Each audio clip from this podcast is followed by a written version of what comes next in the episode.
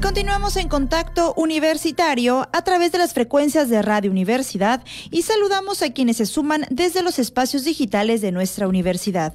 Ya estamos en nuestro espacio de entrevista y el día de hoy nos enlazamos vía telefónica con el ingeniero Juan Vázquez Montalvo, meteorólogo del CIAFEME. Muy buenas tardes, ingeniero. Gracias por tomarnos la llamada.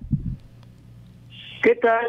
Al contrario, para mí es un gusto poder hablar con Radio Universidad y aquí estamos a sus órdenes, usted me dice.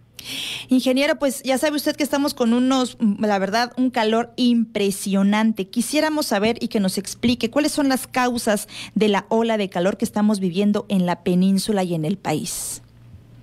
Muy bien. Bueno, pues las causas del calor realmente que estamos viviendo realmente en toda la República Mexicana y la península de Yucatán, pues es una onda cálida, la tercera de la temporada, que dio lugar a un sistema anticiclónico muy potente que se encuentra pues estacionado en buena parte del país, incluido la península de Yucatán, y eso pues está impidiendo lógicamente que caigan las lluvias. Hay que recordar que estamos en verano y en verano por lo general tenemos más horas luz que horas noche, o sea, la radiación solar cae más de 13 horas, no 12, 13 horas, y eso pues en verdad calienta todo el sistema. Para eso existe un paliativo que se llama las lluvias.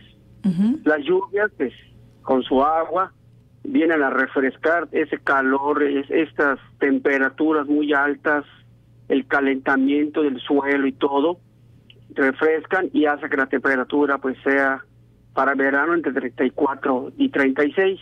Okay. Este año, al menos aquí en península las lluvias han sido completamente irregulares. Desde que inició el periodo de lluvias el pasado 15 de mayo fue oficial que cayeron algunas lluvias durante tres días en algunas zonas del estado de Yucatán y de la península de Yucatán, por supuesto. Después cayeron otra vez lluvias hasta el día 30 y 31 de mayo, que igual fueron muy regulares, de variar intensidad, pero se fijaron más bien en la zona sur y en el cinturón central de cenotes. Así es. Después el día 11 y 12 volvieron a caer otras lluvias irregulares, prácticamente que, que volvieron a dar prácticamente en la misma zona, el sur y el cinturón de cenote central, pero ahí de esas zonas donde llovió, llovió en forma irregular, no llovió parejo prácticamente.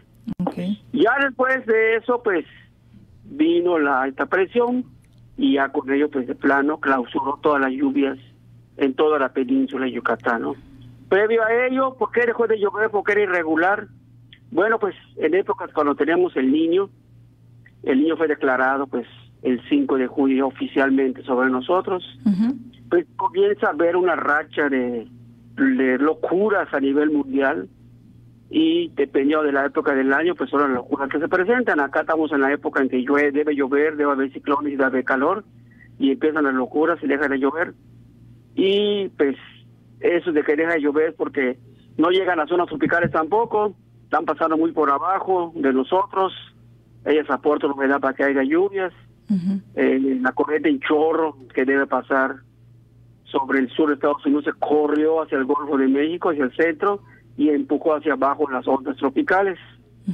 Y luego la oscilación en Julian, que a veces provoca sequía, a veces provoca mucha lluvia, pues entró en una fase de descenso del aire y eso provocó también que se seque el ambiente y a poco humedad y no se generen las lluvias. Las cosas que se dieron, pues se dieron por calentamiento diurno, pero han sido erráticas y muy dispersas y muy irregulares. Ingeniero, como cada... perdón. perdón. Adelante. Como cada, como todos los días usted manda un reporte y en justo en ese reporte estaba estábamos leyendo que se rompió una marca por las altas temperaturas. ¿De qué se trató? Es correcto. Es correcto, le explico. En el año de 1997-98 se presentó el fenómeno del niño, pero le llamaron super el niño. Cada tres o cuatro años se presenta el fenómeno del niño a nivel mundial, dando los patrones del clima, pero en aquel año 97-98 se presentó un fenómeno de tal magnitud debido al supercalentamiento del agua del Pacífico Central, que le llamaron el super el niño. Y en esa época, precisamente para un mes de junio, pues hubo una racha de una semana, de no hubo lluvias y sí mucho calor, y se cumplieron cinco días con temperaturas iguales a mayores a 40 grados. Y fue lo máximo en aquel momento, al menos desde que se lleva un control de datos para la UARI desde 1982. Okay. Pero este año, 2023, tenemos otro niño que los modelos matemáticos y gente estudiosa de esta área a nivel mundial le llaman el fenómeno del ENSO, oscilación del sur, dicen que va a ser otro super el niño, inclusive superior al del 98 y con el condimento del calentamiento global, por lo que se desconoce la magnitud de los daños y afectaciones y los cambios que provocará en los patrones de clima a nivel mundial. Para nosotros, esos cinco días se volvieron papilla y el día de hoy ya cumplimos, hoy ya llegó a 40, ocho días con temperaturas iguales o mayores a 40. Hoy pusimos otro nuevo récord para la Ciudad de América, lógicamente. No sabemos qué esté pasando en el interior del estado.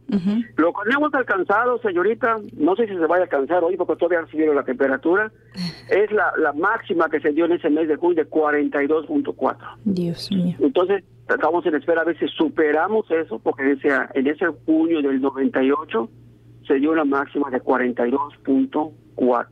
En verdad, la situación ha estado muy difícil, muy delicada son demasiados días con temperaturas arriba de 40 prácticamente y eso en verdad es peligroso para la salud. Ingeniero, ¿qué nos espera en los próximos días y semanas? ¿Se mantendrán estas altas temperaturas? Bueno, pues para lo que esta semana se espera que la alta presión a partir del miércoles pierda importancia.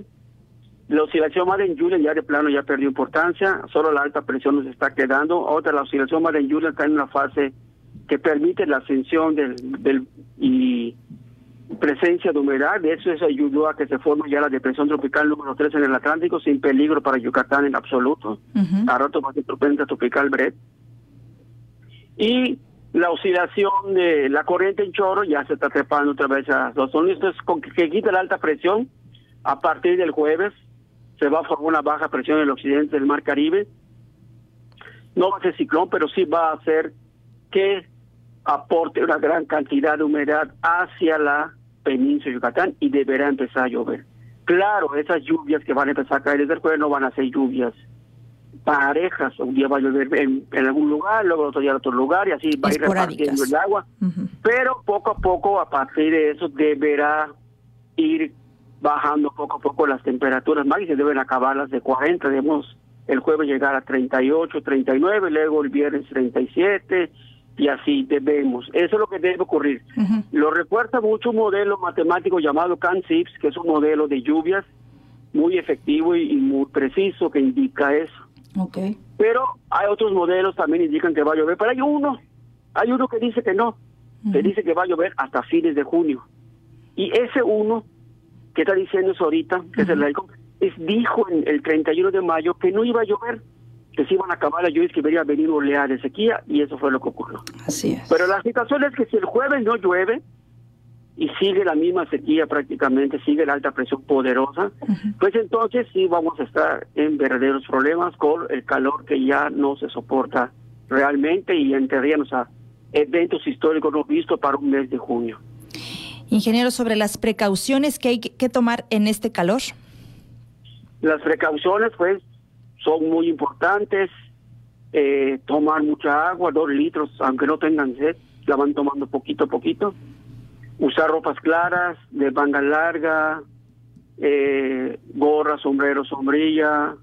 No hacer actividades de ningún tipo de 11 a 4 de la tarde. Ha habido mucho golpe de calor mortal en, este, en estos días con sus respectivos fallecimientos. eh, usar bloqueador número 30, usar lentes oscuros, cuidar el estado de las comidas y no comer en la calle porque hay muchas bacterias, mucha partícula disuelta suspendida porque está todo seco, hay mucho polvo, eh, cuidar el, el estado de los niños y los ancianos, estar pendientes de ellos.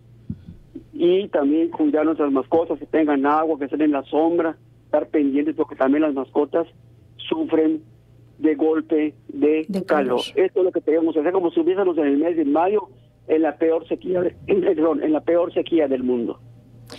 Por otro lado, ingeniero, el pronóstico de la temporada de ciclones tropicales. Bueno, pues el doctor eh, Phil dio el primero de junio su pronóstico, aumentó un poquito, había dicho que iba a ser por debajo del promedio, ahora dice que va a ser por arriba del promedio, con 15 ciclones tropicales, de los cuales 7 van a ser huracanes, y de esos 7, 3 se espera sean huracanes intensos. Eh, independientemente del pronóstico que sería que va a suceder, hay que prepararse siempre porque pasará uno que nos afecte para decir que no mal. No importa, así que que llevamos 23 años sin afectación de un gran ciclón. Pero no hay nada escrito en piedra. Pueden pasar otros 23 años y no pasaron nada. Pero siempre hay que estar preparados, sea cual sea el pronóstico, sea cual sea la situación, si hay niño, niña o estamos en condiciones neutras, siempre hay que prepararnos para que en caso de que venga algún sistema, tengamos agarre desprevenidos y con las prisas y tengamos ya todo listo. En la página de la WADI, de CAFM, www.cafm.wadi.mx está como se hacen, por si no lo han hecho, los planes de contingencia familiar, empresarial e institucional para que los puedan poner en marcha en caso de que haya una amenaza real y los únicos que pueden decir qué va a suceder con sus boletines con agua y con los avisos y alertas el sistema de protección civil de su localidad y del estado de Yucatán. Las demás redes pueden decir hasta misa, no hacerles caso, solo lo que diga protección civil. Es muy importante porque a veces la desinformación es el peor ciclón que el mismo ciclón. Así es. Tiene mucha razón, ingeniero. Como siempre es un gusto platicar con usted y charlar y que nos comparta su sabiduría acerca de pues todo esto que de las temperaturas, ciclones tropicales, recomendaciones, medidas. Pero ingeniero, ¿algo más que usted desee agregar? Pues no olviden que haya mucha sequía, hay mucho calor, estamos en temporada de ciclones tropicales. Esta sequía en cualquier momento va a acabar. No, no puede, esperamos que no sea eterno. Pero este hay que estar preparados. Si no han hecho sus planes de contingencia, háganlos. Háganlos de veras. Si no quieren entrar a la página, pueden hacerlos, pueden acudir a las unidades de protección civil de su localidad y ahí con mucho gusto esas autoridades les van a ayudar a hacer sus planes sino a pues acudir al sistema de protección civil de la UARI, donde también se les va a apoyar para que puedan hacer sus planes de contingencia familiar, institucional o empresarial, según el caso. Perfecto, ingeniero, muchísimas gracias por la información. Él es el ingeniero Juan Vázquez Montalvo, meteorólogo, de la UADI. Muchísimas gracias, ingeniero, por la información y por tomarnos la llamada. Al contrario, un gusto y tenga buenas tardes. Muchas gracias. Y nosotros continuamos con más información y regresamos después de un corte.